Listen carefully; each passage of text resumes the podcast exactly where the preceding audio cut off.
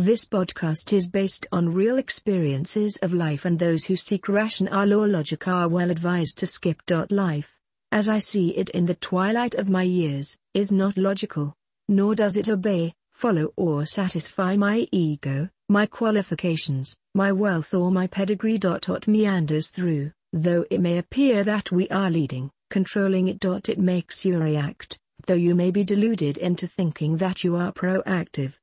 When you have circumstances not working in your favor, you do not know against whom you should react or how to. Many real life situations belong to this category. Nothing is black and white, nothing 100% correct, right. Nor one is. Everything is gray. Everything, everyone in life is correct, right from one's perspective. Hence eluding motives, reacting, Instead of solving the issue aggravates. I tell people, life usually and definitely messes up. Actually the term I use is a four-letter word, and so you don't mess it up further. I have seen in such circumstances, it is better, advisable to keep quiet. But this needs practice. I am yet to get this. Next is you are under extreme mental pressure, strain. As human beings, we need to let off. We need to communicate, whom do we communicate with?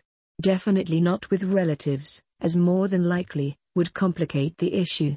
With friends, yes. Even with friends, you may not be able to unburden fully. With whom can you? Unburden. In private to him or her. It doesn't matter who he or she is.